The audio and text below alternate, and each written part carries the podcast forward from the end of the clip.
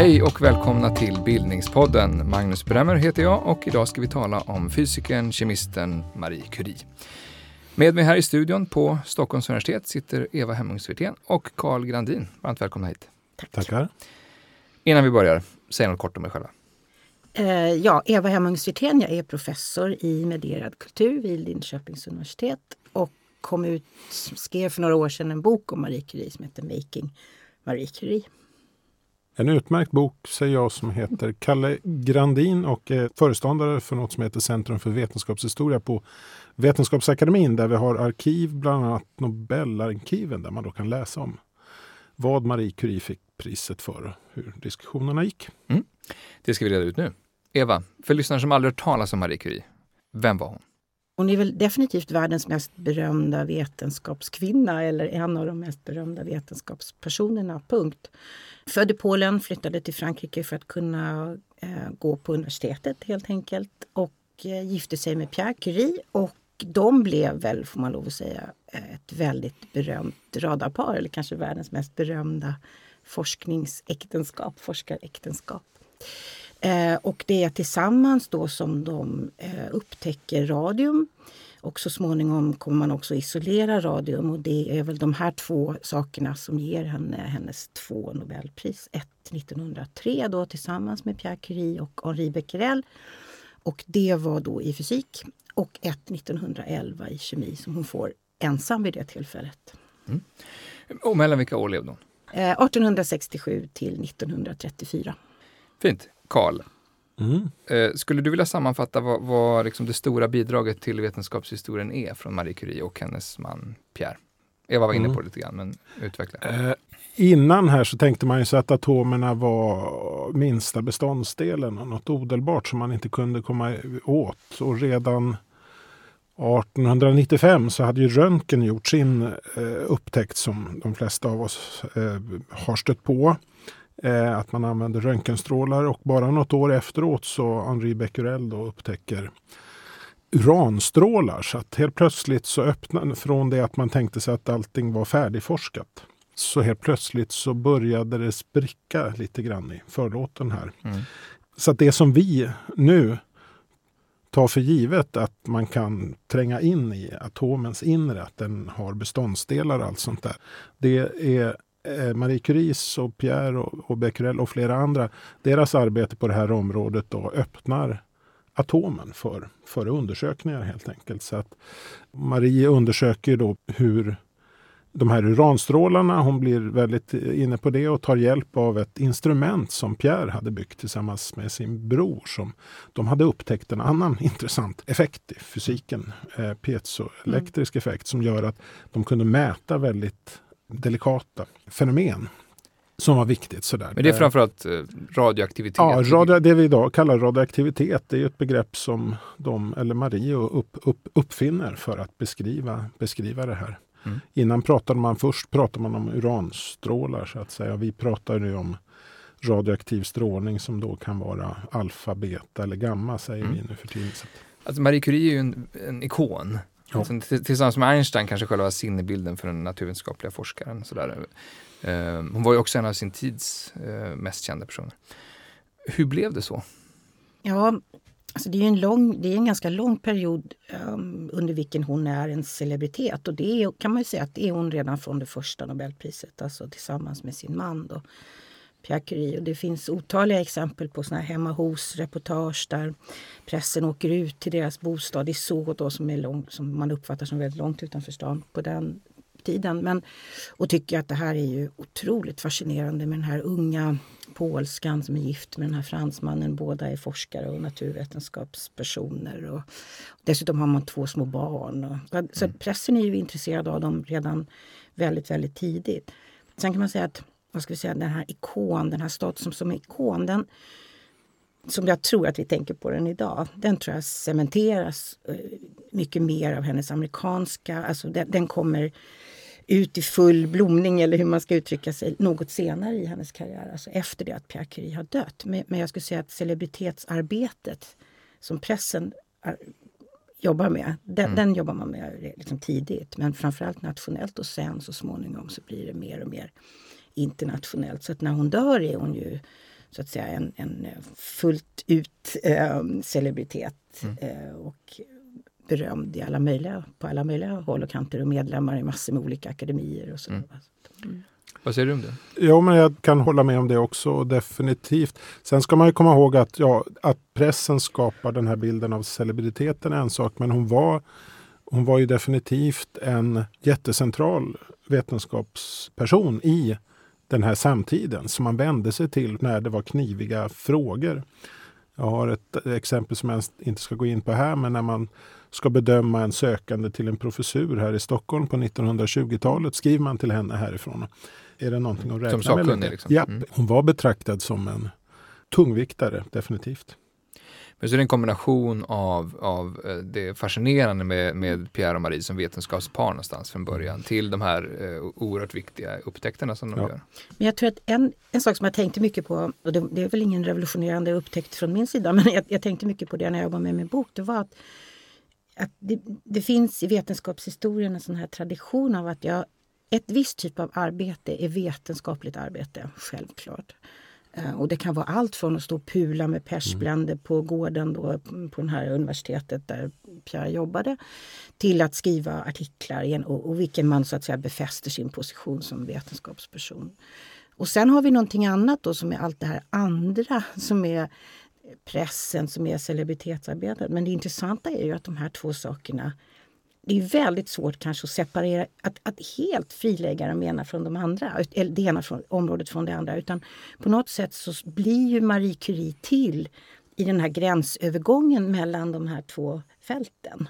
Om ni förstår vad jag menar. Så det är inte, det är inte alltid så himla självklart att, att kunna säga att det här är enbart den, den stängda vetenskapliga världen och det här är enbart en, så att säga, en, mm. annan värld. Mm. Som, utan på något sätt fungerar de ju på parallella spår och ibland så, så får man överlappningar. Eller kanske att hon visste i vissa fall faktiskt att använda pressen till sin fördel eller använda vissa arenor till sin egen fördel. Det tror jag hon gjorde. Det är ett oerhört fascinerande liv också med alla dessa framgångar och uh, skandaler mm. och uh, fram till hennes död på grund av uh, strålningen som hon utsatts för under sin, sitt yrkesliv. Vi kanske ska ta det där från början. Du har varit inne på det lite grann Eva, men kan vi inte säga något mer om var Marie Curie kommer ifrån för omständigheter? Ja, alltså hon kommer väl från en ganska välmående familj som väl kommer lite på som får det ekonomiskt lite, lite knapert tror jag. Och hon vill studera och hon kan inte studera på eh, universitet i Polen. Så hon hamnar så småningom på Sorbonne helt enkelt. Mm.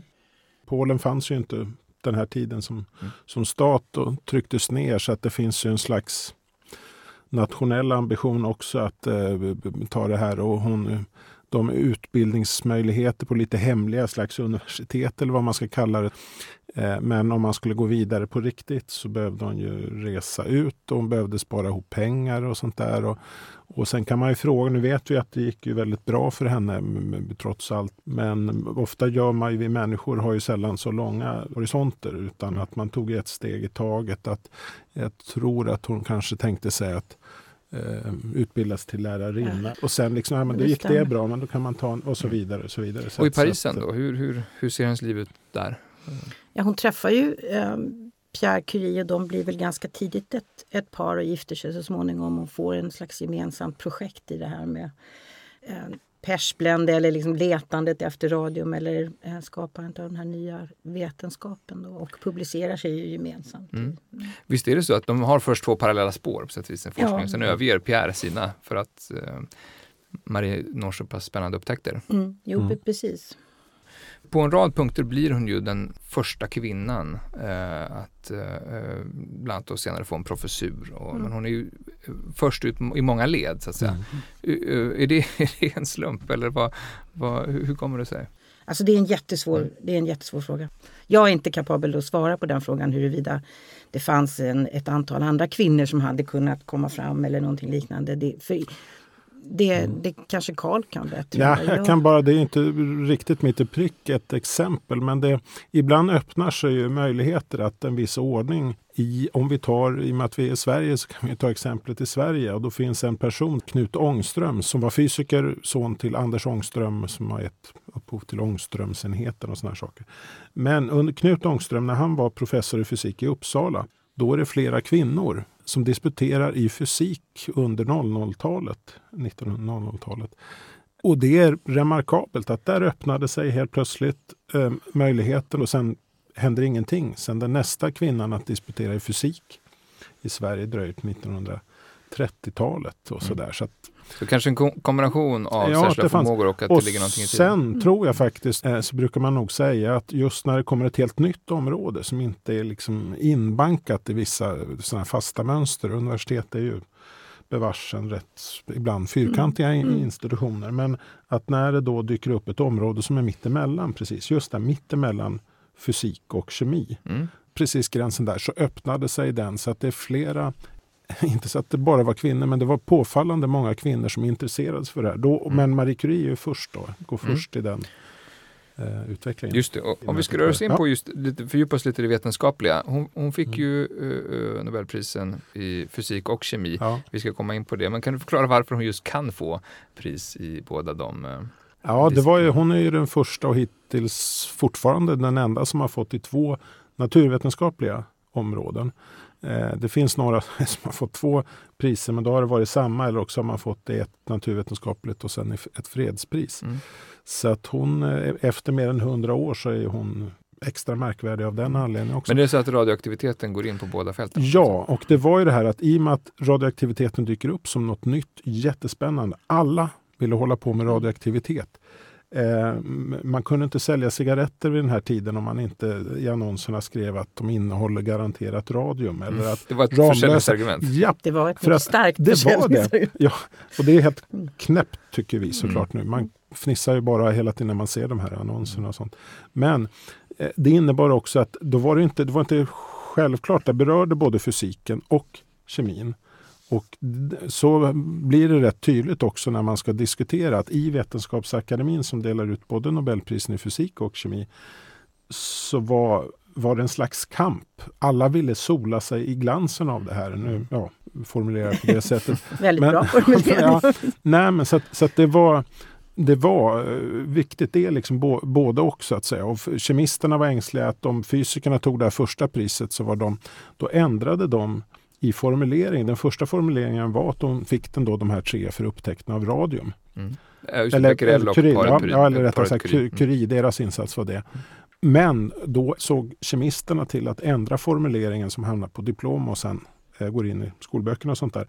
Att det blev strålningsfenomenen. Och det är ju strålning är sånt som mm. fysiker håller på med. Går det att säga någonting om eh, den forskningsmiljö, laboratoriemiljö som, som paret Curie bygger upp, är det så att den sticker ut på något sätt? Eller? Ja, den ser ju, den ser inte, det finns ju fantastiska bilder. Den, det är alltså ett litet um, skjul i princip som ligger inne på gården på det här universitetet som Pierre Curie har blivit, fått en anställning eh, vid. Och det universitetet var inte ett av de gamla fina skolorna utan det var ett nytt universitet som i princip en slags polyteknisk, mer yrkesinriktad ehm, kan man säga. Så att han var också eh, en outsider på många sätt och det är där de får ett litet utrymme för att hålla på med, med sina grejer mm. och, och, och det ser ju inte alls ut så som vi tänker oss idag naturligtvis, ett laboratorium. Utan det ser ut som ett smutsigt och eh,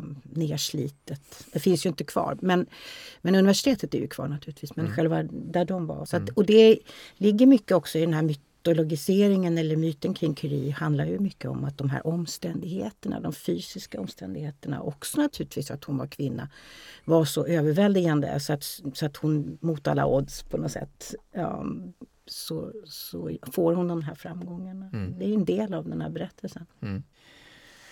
Paret delar alltså på Nobelpriset i fysik 1903 med Becquerel som du nämnde. Uh, vet vi någonting om bakgrunden till liksom själva beslutet? Eh, ja, det finns, ja, det finns några intressanta saker med det. Då är det ju som jag nu har passat på då, eh, inför det här eh, samtalet att titta lite närmare i arkivet.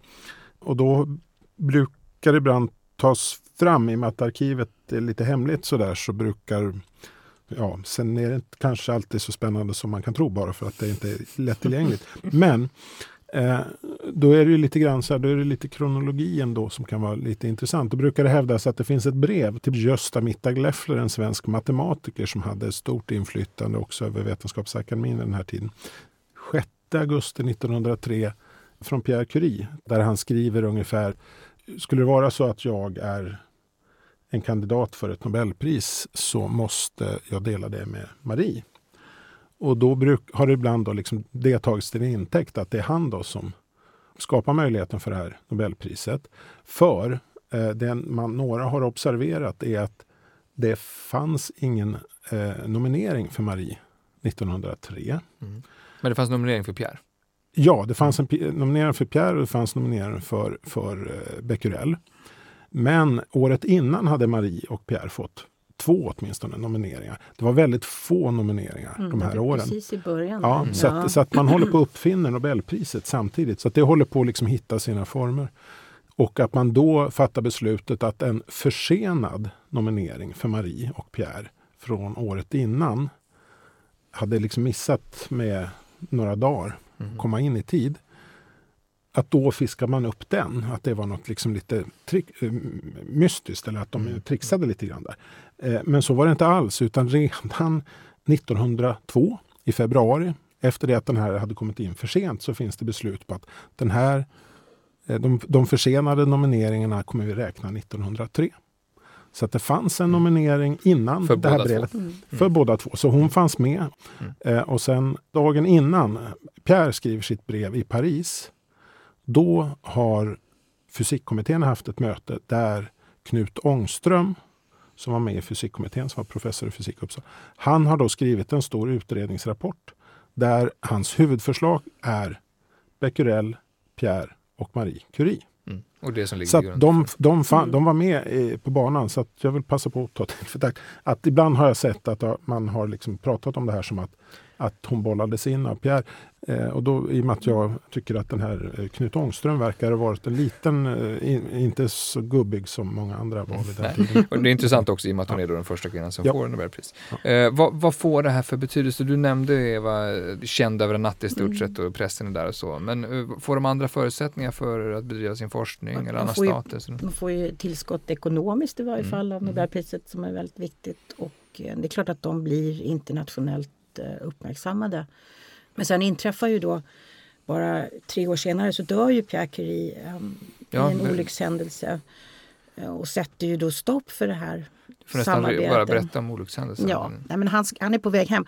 Han var engagerad i en ny förening för um, franska professorer som var lite sådär revolutionär eller ville förändra grundförutsättningarna för Eh, Eh, för deras arbete i universiteten. Så han, var ju, han kom ju från en, en, radikal bakgrund kan man säga. Men hur som helst så skulle han hem från det där mötet eller vidare till ett annat möte och eh, ska korsa Rydofin och då blir han överkörd av en hästdroska och den krossar hans huvud eh, så han dör omedelbart. Och då är Marie Curie, vadå, hon är 39 eller hon är 30, ja, senare delen av liksom 30 åren och har två små barn. Då. Så hon blir ju änka. Och det är då hon så småningom, ganska kvickt ändå, efterträder honom. Och det är ju också unikt. Hon, hon övertar hans professur? Ja, hon övertar, mm. ärver den kan man säga. Mm. Mm. Men det är, det är inte självklart att det ska bli så egentligen? Nej, men eh, jag tror diskussionen gick mycket sådär i franska kretsar att nu hade Frankrike satt sig på, på kartan placerat sig på kartan som en ledande nation i den här nya forskningen kring strålning eller mm. radioaktivitet. Och då ville man till alla pris behålla den naturligtvis. Och då var ju hon redan med. Och, eh, så jag tror att det var lite svårt att tänka sig att mm. någon annan skulle uh, ta den positionen. Så, att hon, så det tror jag inte är så kontroversiellt. Att, det är mm. säkert att det var kontroversiellt bland många, men, men hon får den ju. Hon, hon, mm. hon efterträder ju honom helt enkelt. Mm, blir som första kvinnliga professorn mm. också. Va? Hur går hon vidare? Hon ja, kör på. Hon, hon kör ju på mer tror jag som laborator, så småningom i varje fall, som laboratoriebyggare eller än att hon eh, går direkt på några nya upp, upptäckter så att säga. Det är som olika faser i hennes eh, vetenskapliga karriär. Och, eh, nästa stora år, eller Nobelår, är 1911 och det är ju ett sånt där riktigt känt år i hennes privatliv också. Ja, vi ska komma in på året 1911 som ju är väldigt händelserikt för Marie Curie på massa olika sätt. Men för att bara föra tråden framåt när det gäller Nobelprisen, hon får ju då 1911, sent på året, i kemi, mm. Från kemipriset. Uh, är, är det för, är det för så att säga, kemidelen av, av de upptäckter hon redan har gjort eller har hon gjort nya upptäckter längs vägen? Hon har gjort nytt arbete längs vägen men jag tänkte vara oförskämd och backa till år 1910 som alla mm. undrar. Vad hände 1910? Varför undrar alla det? ja, varför undrar alla det? Jo, eh, och då ska man egentligen backa till 1905. För eh, nu kan vi, jag sa ju det i början att jag är anställd av Vetenskapsakademin så att man ska väl ta vad jag säger med en nypa salt. Men 1905 ändrade man sina stadgar som hade, de tidigare hade gällt sedan 1850. Det är ju bekant att eh, inte alla akademier har haft för vana att uppdatera sina stadgar. Men det är en annan fråga. Men så att 1905 ändrade Vetenskapsakademin sina stadgar så att man ändrade från att det stod man till person. Mm. Vilka som kunde väljas in. Så att 1910 föreslår man att välja in Marie Curie som utländsk ledamot i Vetenskapsakademin. Och då hade det inte funnits någon kvinna i Vetenskapsakademin sedan 1700-talet då, ja, då en svenska och en ryska var eh, ledamöter. Hon väljs in. Alla röstar för, det finns inga andra röster. Det här exemplet är att hon var mm. en så pass etablerad figur. Och sen någonting som händer i början till 1911 som du frågade om. Mm. Då är det här bara också några år efter Dreyfusaffären och sånt där. Så att då målas hon upp som en otäck utlänning, en polsk kvinna som har tagit sig, nästlat sig in i Frankrike. Att hon säkert också har judisk börd fast hon väl inte hade det tänker jag. Eh, och, eh, och då är det också stor medial uppmärksamhet kring det här. Vi får nästan ta det här året 1911 ja. så får vi ja, koppla tillbaka till kemin när hon får nej, priset men, senare. Nej men 1911, eh, det är så exceptionellt så att det kanske är, är ibland så att man singlar ut det eller, eller använder det eh, lite i onödan. Men det är alltså två saker och det första är kandidaturen till den franska vetenskapsakademin och det är i januari. Och då måste man lansera en kandidat. Man måste alltså lansera sig själv som kandidat. Man måste helt enkelt skaffa sig ett antal personer, eh, supporters eh, på olika sätt. Och Marie Curie ser under ganska lång tid, eller det här är inte, det pågår under några veckor i princip, men under, under en, eh, en ganska lång period ändå så framstår det väl som att hon är en självklar kandidat och kommer så att säga att, att klara det här. Sen vänder vindarna av olika anledningar, bland annat hjälpta av pressen. Och det är faktiskt den allmänna, alltså det är rent eh, allmänt stora tidningar som går ut och kan vara väldigt tveksamma eh, mot henne och sådär. Och uttrycka en sån tveksamhet. Det finns såna här exempel på grafologiska Alltså där man har studerat hennes handskrift för att se vad hon egentligen är för person. och så där. Och det är möjligt att hon där i början av 1911 eller 1910 börjar bli säker på sin... Så, så, alltså att hon, hon vet, eller hon sitter i ett antal akademier och hon kommer ju bara ackumulera mer och mer akademier. Och hon är, hon är väldigt förtjust i att nämna alla akademier hon sitter i. Delvis kanske som någon slags försvar mot det som då mm. kommer att hända här i januari. Men, men, men att hon kanske ändå har fått en viss säkerhet i sin roll. Så då lanserar hon kandidaturen och så kommer hon att misslyckas med den kandidaturen. Och eh, det finns fantastiska bilder från när hon kommer tillbaka till laboratoriet hos paparazzi står och väntar och, så där, eh, och tar kort på henne. Och, och det här är inget konstigt att kandidaturen misslyckas. Pierre Curie kommer in i akademin på fjärde försöket eller någonting mm. sånt. Många av de stora kollegorna hon hade, vet, andra vetenskapspersoner i Frankrike, har också försökt många gånger. Men hon gör aldrig mm. det. Utan hon bestämmer sig för att det här, this, is it. Liksom. Mm. Det blir aldrig Men man gör väldigt mycket av det här misslyckandet? på något ja, sätt? Det, det är oerhört publicerat och, och eh, hon diskuteras, kandidaterna diskuteras fram och mm. tillbaka. Mm. Och, och eh, hon åker ju ut då för mycket fördoms, alltså olika fördomar av olika slag naturligtvis. Men det här är ett surt, det här är en grej som sitter hårt hos henne tror jag mm. under lång tid.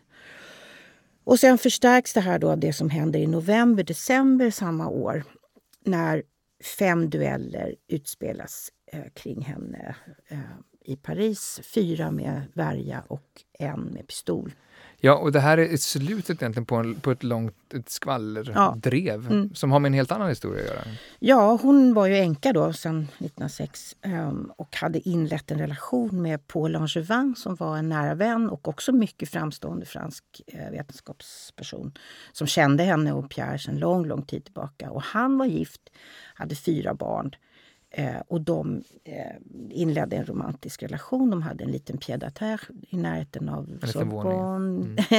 och skrev brev till varann. Och hela den här eh, skandalen då som briserar i början av november, slutet av oktober kanske till och med och fortsätter under hela november vilar på att de här breven blir stulna och så småningom publiceras. Och de som leder den här förtalskampanjen, eller vad man nu ska kalla den, eller leder publiceringen, det är l'Action Française som är ett eh, mycket franskt fenomen som just är ett nationalistiskt, royalistiskt och antisemitiskt kulturell rörelse som faktiskt fortfarande kan man säga, vi har spår kvar av den liksom, i nationella fronten eller Sådär. Och de går ut mycket, mycket hårt eh, i pressen med det här. Bland annat dras det upp de här potentiella judiska...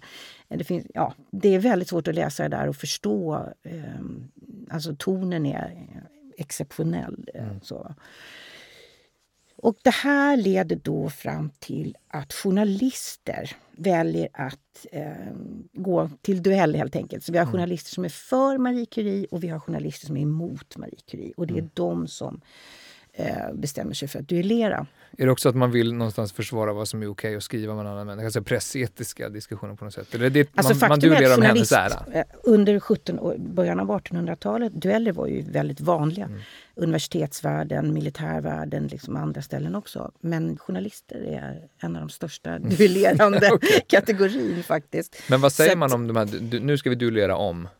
Ja, men då är det ju så att säga de som anser att, att här har man gått över gränsen, alltså journalister som anser att det här är oacceptabelt, så här kan man inte skriva om Marie Curie. Och, och naturligtvis i förlängningen så är det Pierre Curies heder som också ligger i vågskålen. Hon blir ju här någon slags placeholder för sin make också.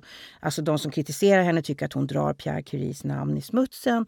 Så du har fyra sådana eh, dueller med värja. Och naturligtvis poängen med dueller var ju inte att döda varandra utan det är ju blod.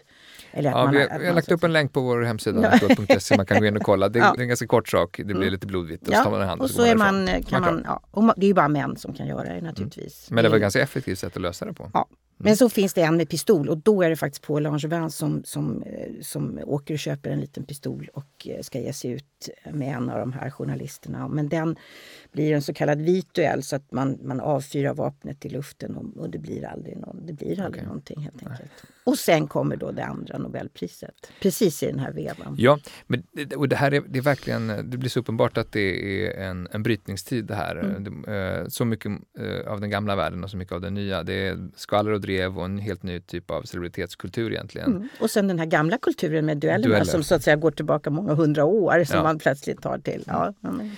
Och mitt i allt detta då som sagt så får hon det andra Nobelpriset. Um, påverkas uh, Vetenskapsakademin på något sätt av skriverierna och Några, några eh, ledamöter i Vetenskapsakademin påverkas till slut. Men man fattar beslutet, eh, det finns åtminstone två nomineringar som jag kommer på nu. En från eh, Svante Arrhenius, svensk eh, nobelpristagare 1903 samtidigt som Marie fick sitt fysikpris. Han nominerar att Marie Curie ska få det. Och då är det framförallt för att Marie Curie har sedan de ju egentligen hade upptäckt radium eh, redan tidigare då, egentligen pratar man redan 1903 om att de har upptäckt radium, att det är det de får priset för, men då ändrar man till det här med strålningsfenomenen. Mm. Men eh, för att man ska vara riktigt säker, det var ju rätt svåra saker att liksom få fram det här, där man fick fram väldigt, väldigt små mängder och, och kunna då karaktärisera. Eh, men det liksom sista kruxexperimentet var att kunna framställa radium som ren metall. Mm. Eh, och det var ju pyttesmå mängder och sånt där ändå. Men det lyckades eh, hon med här alldeles den här tiden. Mm. Mm. Och då, då tycker man att nu är det faktiskt då möjligt att ge henne ett kemipris. Mm. Jag skulle kanske vilja tolka det också som att kemisten har bidat sin tid lite grann. Återigen då för att ta en del av den här radioaktivitetsglansen. Mm eh, strålglansen att eh, ta till sig. Då. Och då, man, man, man är då väldigt tar, tar i med brösttoner och säger att det här är jätteviktigt, en av de viktigaste upptäckterna i, i kemin. Och så tar man också upp eh, att eh, man framhåller hennes eh, Marie Curies moraliska företräden på så sätt i och med att hon inte, och citat, med upptäckarens rätt har reserverat forskningen för radium för sig själv utan till vinst för vetenskapen, citat, arbeta tillsammans med andra. Så att, är det så att, att hon hålls, valde att inte ta patent ja, på upptäckten? Ja, ja liksom, så, att, så att det är ett... Titta, hon har en som gör henne ännu mer lämpad att bli nobelpristagare. Då. Mm. Men sen har man ju ett återstående problem. Kan man ge samma person två mm. Nobelpris? Och då säger jag, ja men det kan man, det är inget som hindrar det. Eh, och, sen, ja, men, och så nästa problem då, men var det inte det här hon fick det för? Mm. Men då är man tydlig med den här just ren framställningen av det mm. metalliska. Mm. Radium är helt avgörande. Och att eh, ja, man betonar att nu är det upptäckten av grundämnen, att det är är den mm. delen mm. av det här forskningsområdet som man då sopar till. Det, Men de här skandalerna i Frankrike då, är det något som påverkar? Ja, eh, så att det struntade man i. Nu, nu, svenska tidningar kommenterade det här en del, men då var det närmast så här så att titta vad knasiga de är i, i Frankrike. Mm. Eh, och, och, det är klart, hade Marie varit man eller okänd så hade det aldrig blivit några skriverier. Så att det är sådana aspekter såklart. Men var det inte så att det gjordes något försök att du kan väl ta emot den men hålla det hemma? Det ja, jo då, visst. För sen det blir så då att, att man, man liksom struntar i det där rätt länge, men några börjar bli ängsliga. Mm. Och den som brukar pekas ut då utan att jag kan leda det i, i bevis direkt så där är Gustav Retzius en, en intressant men märklig mm. figur. Och som möjligtvis då, utan att vi har några liksom skriftliga belägg på det där, har pratat med folk. Eh, för det som händer är att där är mest tabloidtidningar som, som eh, skvallerpress som skriver om det här i mm. Frankrike. Men sen i ett skede när ytterligare några brev eh, publiceras så är det en tysk tidning i Berlin som tar upp eh, och publicerar de här breven. Och då är det några då gubbar som blir eh, lite svettiga i händerna. Mm. Och eh, Santarenius då, som var den som har, har fört fram henne. Backat som, henne, alltså. backat henne hela mm. vägen. Skriver då ett brev till henne första december, bara några dagar innan. så att säga. Och ja, ungefär att hade vi vetat Eh, innan du har helt tagit avstånd från det här eller det har bevisats att det här är falskt eller något sånt där så, så ska du, ska liksom en äktenskapsbryterska skaka hand med kungen och sånt där. Nej, det var väldigt och Det var ängsliga. inte ens hon som var gift då, men hon hade, hon hade, hon hade brutit. Ja, så att, så att då skriver han, och då, men då finns det då den här andra som jag sköt i sank lite när det gällde 1903 års nobelpris, Mitta Gleffler, en märklig mm. figur också. Eh, då kan vi säga så här att Mitta Gleffler och eh, Svante Arrhenius hade alltid motsatt åsikt om allting. Mm. Stockholm var inte tillräckligt stort för dessa två mm. stora, stora gestalter. Så att de hade, visste den att den ena tyckte så hade den andra motsatt. Så att 1911, då eh, agerar Mitta Gleffler. Då telegraferar han, när han får höra de här ryktena om det här brevet, direkt till Marie Curie. Och han skriver väldigt explicit eh, har du fått något meddelande om att du inte ska komma till Stockholm och ta emot mm. ditt Nobelpris så ska du ge blanka fasen i det. Du mm. ska komma hit, punkt mm. slut. Mm. Och det stödet mm. måste ha betytt säkert någonting för det måste ha varit en förskräcklig situation för Marie Curie. Det kan jag tänka. Så att hon gav då Svante Arrhenius svar på tal och skriver till honom, om än på franska men översatt till svenska skriver hon så här, citat. Faktum är att priset har tilldelats mig för upptäckten av radium och polonium. Jag anser inte att det finns något samband mellan mitt vetenskapliga arbete och de personliga angelägenheter som man i oseriösa tidningar anklagar mig för och som där har helt förvanskats. Slutcitat. Och det intressanta är ju då att de, det de här gubbarna hade varit ängsliga för att det skulle bli något intermezzo under prisutdelningen i Stockholm ehm, hade inte behövt vara oroliga utan tvärtom. Eh, ett citat från en eh, dagstidning dagen efter Nobelprisutdelningen 1911 är När Madame Curie därpå trädde fram till konungen klädd i sin, man är frestad att säga utstuderat enkla svarta dräkt utan någon som helst prydnad antog applåderna karaktär av ovation. Mm. Det, så det var inga tveksamheter ja, kring hennes... Uh... Jättemycket skriverier i tidningen ja, om att hon... Ja. Jäkla människa, måste hon ha en sån tråkig svart klänning på sig utan typ. någon lullull? Men det var uppenbarligen ja. Eh, ett starkt stöd för Marie Curie. Ja, nej, men så att det blev ju i princip tvärtom. Och jag har inte hittat någonting i tidningarna som, som handlar alls om att det var någon som tyckte illa vara. Mm. Men också då vilken speciell, hon kommer då upp på morgonen med tåget den 10 december. Mm. Möts mm. på centralen här av akademiskt bildade kvinnors förening då, som såklart drog en lans för henne. Och sen eh, har lite eh, intervjuer och sen är det prisutdelningsceremoni mm. Musikaliska akademin och middag på Grand Hotel. Och sen fortsätter det så ungefär samma schema som det är nu för tiden med massa mottagningar och middagar. Och middag ute hos Mitta Gläffler i Djursholm specialchartrad tåg och det ena med det tredje. Och, eh, och dessutom, som jag tycker är rätt intressant, då, att de här föreningen i Sverige, då, akademiskt bildade kvinnors förening. Eh, vi ska ju komma ihåg att det är en tid när man inte har rösträtt som kvinna mm. i Sverige och så vidare. Att de, och man kan inte bli professor om man är kvinna i Sverige. Att hon då, eh, då har de en speciell fest för henne på Skansen på mm. Mm, mm. Med folkdansinslag och sånt ja. Men hur som helst, efter ett antal dagar så återvänder hon helt utfästad och utpumpad och ja, över en rätt tuff. Men, mm. mm. men eh, där måste jag säga att jag har, beundrar mm. eh, henne att våga göra det. Då. Och det här var första gången de var här? För 1903 så kom de aldrig hit? De, de kom inte då, för då, de var utarbetade redan då. De kom året efter. Eh, och de skulle komma året efter, men de kommer först 1905, sommaren 1905. Då kommer de bägge, men det är bara Pierre som pratar. Mm.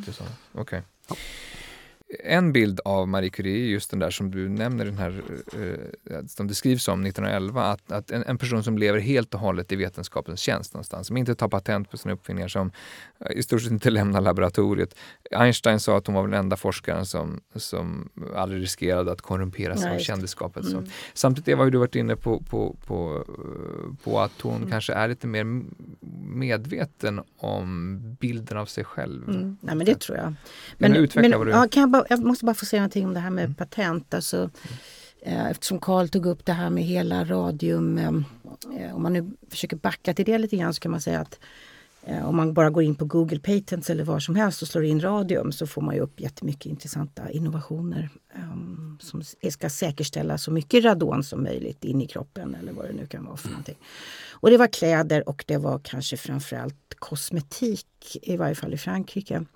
Och då finns det också en, en, en diskussion om huruvida det hade varit mycket smartare av Marie Curie att patentera. Alltså att hon inte patenterar och det här argumentet om den rena vetenskapen eller disinterested science är ju den bild som har vuxit fram kring henne. Och den bilden tror jag var mycket mycket medvetet, eller jag, jag, tror att den bilden var viktig för henne. Jag tror att, hon, ja, att det var viktigt att förmedla den bilden.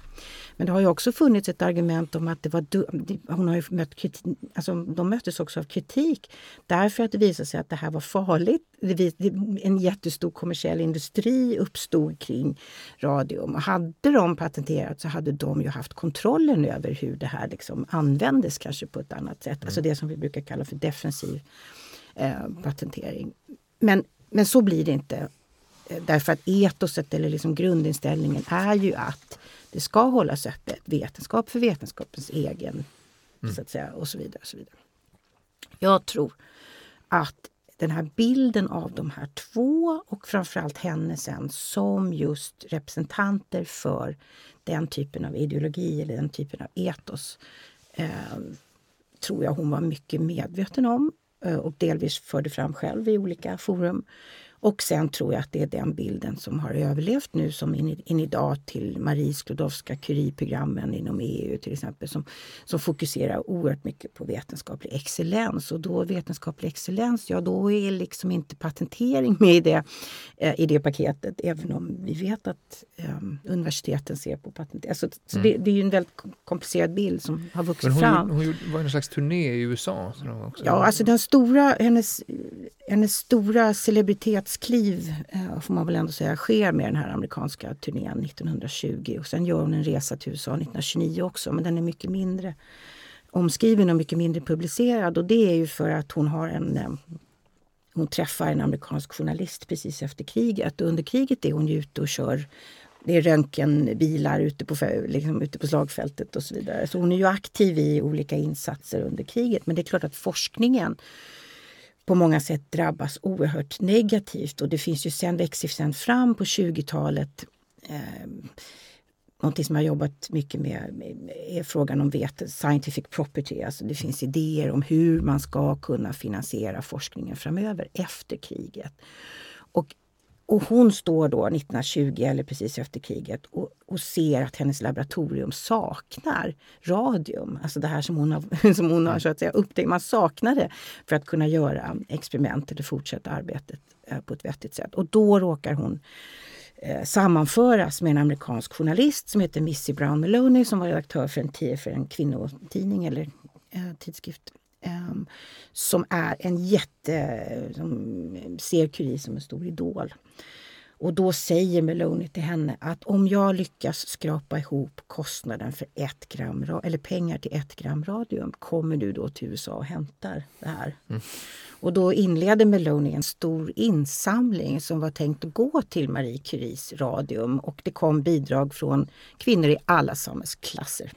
Så Curie måste tacka ja till det här och hon vill inte så hemskt gärna åka till USA men det gör hon med sina båda döttrar. Men journalisten har också förhoppningen att få skriva biografin om Ja, nej, alltså jag tror inte så att, jag tror inte Missy Brown Meloni sitter och tänker att jag ska, utan hon vill att Curie ska berätta sin historia. Mm. Men Curie är inte så himla förtjust i att berätta sin historia. Hon vill inte det. Men däremot har hon fått en förfrågan från ett franskt förlag om att skriva sin makes äh, biografi. okay. äh, och, den, och då finns det två Eh, det finns en fransk utgåva av den här biografin och det finns en amerikansk utgåva. Och i den amerikanska utgåvan så finns det enda Marie Curie har skrivit om sig själv och det heter Autobiographical Notes. Mm. Den är inte publicerad i den franska upplagan, mm. så finns bara på engelska. Mm. Den är dödtråkig. Alltså mm. den är inte särskilt eh, spännande på något sätt. Alltså hon är ju väldigt tillbakadragen och säger väldigt lite om om både sig själv och, och sitt mm. vetenskapliga arbete. Men hon lägger allt krut på att berätta om sin man och det är klart att det kunde hon göra för att hon kunde berätta om sig själv samtidigt som mm. hon skrev mm. liksom, sin makes historia.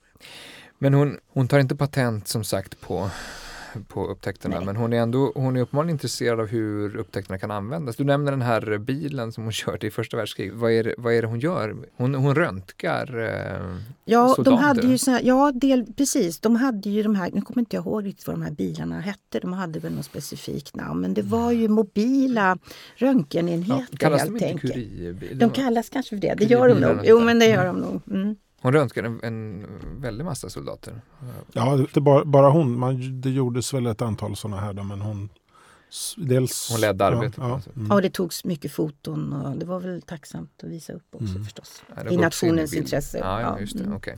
Och, och sen var hon väl också inblandad i försök att just stråla eh, tumörer. Alltså något, en, kanske de vanligaste, mest kända mm. användningsområdena för strålning eh, medicinskt. Eh, ja, det gjorde de väl rätt tidigt vad jag mm. förstår. Att de märkte det här att det kunde ha liksom verkan på huden så att säga. Att så, en vissa sår och vissa eksem och sånt där kunde, kunde det då ha en, en positiv mm. eh, verkan. Så det var ju väl därför man då associerade tidigt då att, att radium var någonting bra. Eller man mm. blev, var det kosmetiska produkter så fick man lite lyst, extra lyster ja. och det ena med det tredje. Så att, eh, Men när börjar man förstå det skadliga, den skadliga verkan som hon ju själv har drabbats av? Det finns berömda såna arbetsmiljöfall eller laboratorier i Frankrike på 20-talet och det finns ju de här berömda Radium Girls i USA då som var eh, kvinnor som satt mm. och målade fluorescerande färg på ur. Mm. Um, och då använde penseln, doppade penseln i uh, radium och liksom an, an, stoppade den i munnen helt enkelt för att göra penseln smalare och mm. finare. Och de uh, hade en sån här class action um, som drog ut i många år. En rättstvist? Ja, mm. precis. Um, ja, en av de första riktigt stora tror jag, arbetsmiljöfrågorna faktiskt mm. i USA. Eller en riktigt tidig och stor. Um, och de dog ju fruktansvärda... Var käkarna var helt uh, föll sönder i princip. Mm. Det var mycket publicerat kring det där och mm. hon blev tillfrågad faktiskt i vissa sammanhang om att uttala sig om det men då var hon ganska... Det har hon också fått kritik för i efterhand att hon inte alls ville i någon mening erkänna farorna med radium i vissa typer av sammanhang på det sätt som man kanske idag då mm. mm. önskar att de kanske hade gjort. Mm. Och sen dör hon alltså i, i juli 1934 av anemi, en blodsjukdom som man tror orsakades av mm. strålningen. Mm. Det är ju bra många år för uh, Manhattan-projektet och atombomben. Var det så att, att de här uh, upptäckterna på något sätt banade väg för en sån sak som kärnvapen? Jo, men det måste man ju säga då att man förstår att ja, hur atomen är eh, konstruerad helt enkelt då, med en atomkärna. Och, och det var ju flera andra, eh, Rutherford och, och, flera andra som gör tidiga arbeten på det här och sen när man på 1920-talet då får ihop kvantmekaniken och sånt där så får man ytterligare bättre förståelse för det här. Och sen framförallt på 1930-talet när man börjar jobba med det vi kallar kärnfysik, så att Fermi och en del andra och sånt där.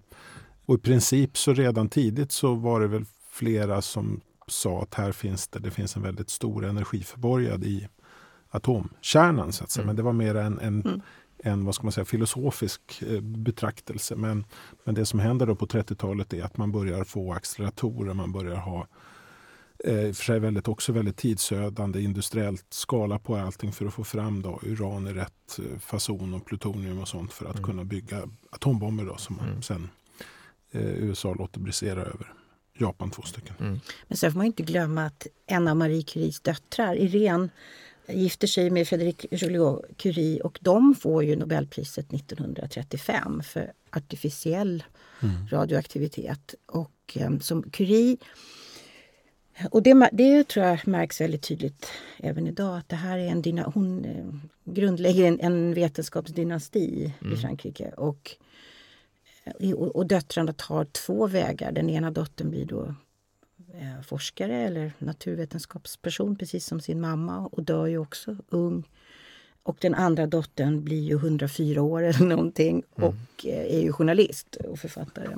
Så på något sätt så de där två döttrarna delade upp så, naturligtvis satt de inte hemma i köket och bestämde det men, men någonstans så, så plockar de upp två aspekter av den här mm. Curie-myten. Tror jag, liksom. Den vetenskapliga och den här som är publik eller ja, så. Mm. så. Så, så. myten eller varumärket Curie mm. någonstans är också en produkt av dynastin som följer? Ja, det tror jag. Därför att Eve Curie skriver den mest betydelsefulla biografin över sin mamma som kommer ut 38 tror jag den kommer ut, alltså fyra år efter.